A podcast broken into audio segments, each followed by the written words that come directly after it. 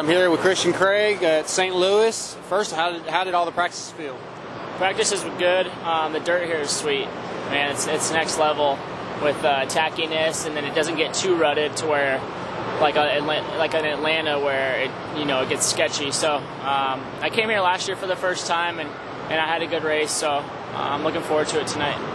Yeah. How, how how does being on the 450 affect you like weekly? I mean, are you are you just like more motivated? You, uh, does it change really anything with the way you do things during the week?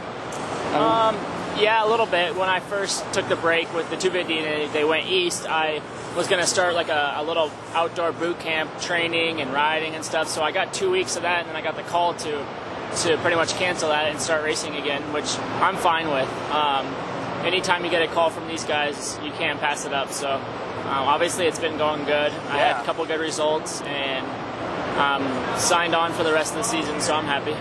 Yeah, congrats on that. We're, we're really stoked for you. Um, with the track, kind of a weird thing with the tunnel jump being like right in between the, the starting gates. Um, I mean, if somebody gets the guys that get really bad gate picks all the way to the right, it's gonna be terrible.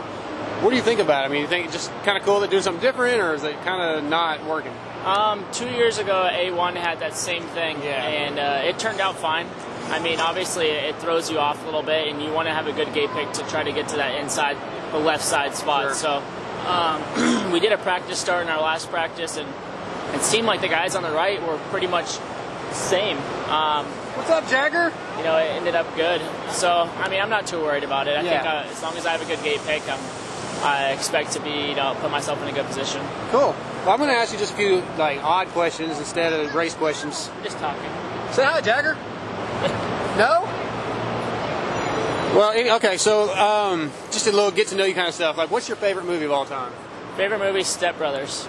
Good one. My fiance loves that. All right, McGrath or RC? McGrath. More style. Right on. Tattoos or no? Yes. Right on. Um, favorite place to eat?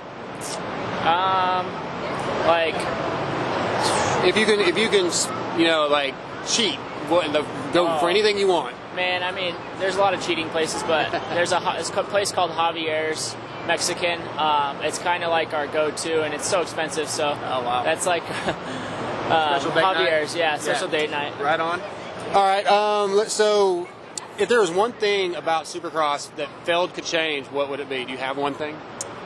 Man, I think they're they're pretty spot on this year. Um, how they switched up with the Triple Crown, and then they have day races. You know, it just it keeps the fans interacting, and it doesn't make the series so boring like it used to be. Yeah. Um, man, I mean, I feel like the Triple Crown thing has been good, more racing, and then more exciting too, where more battles happen and, and short races. So, um, I mean, I think more Triple Crowns or that format would, would fit in better. What do you think about the thought of doing a playoff type system or chase or you know something along those lines?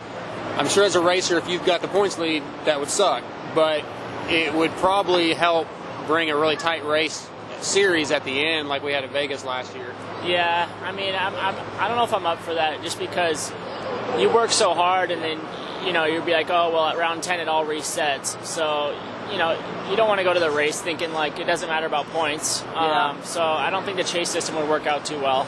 Um, so, I mean, I'm not all for that. Okay. With Daniel Blair on his show, he came up with this breakdown of a, a system that he had where it wouldn't be quite like that, where you, you know, even if you have the points lead, you have some bonuses, you know, bonus points, and it, it really actually made a lot of sense. You might you have to check it out sometime if you get a chance. But um, all right, let me see. I got a couple more here. All right, so one of our listeners, T Goose 15, wants to know when you say what. Ch- uh, what changes did you actually make when you say, "Hey, we made some changes this week"? Is there anything in particular, say in the last year, that you changed and was like, "Okay, that really helped"?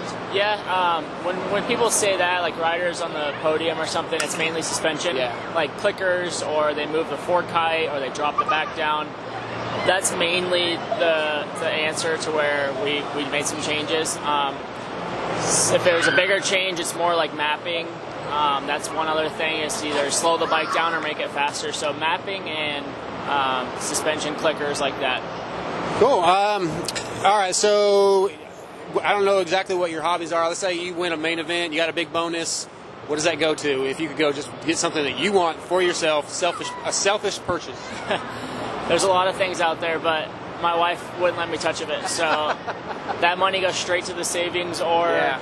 Something for the family. But you know, she would let me get a little something like a toy, like a bicycle or something, just to you know, I'm nothing crazy, but um, yeah, the wife keeps me on a tight rope with that. That's probably good to keep you in check for for the long term. So, well, hey, Christian, really appreciate you giving me some time, and uh, good luck tonight, man. Thank you. Appreciate it.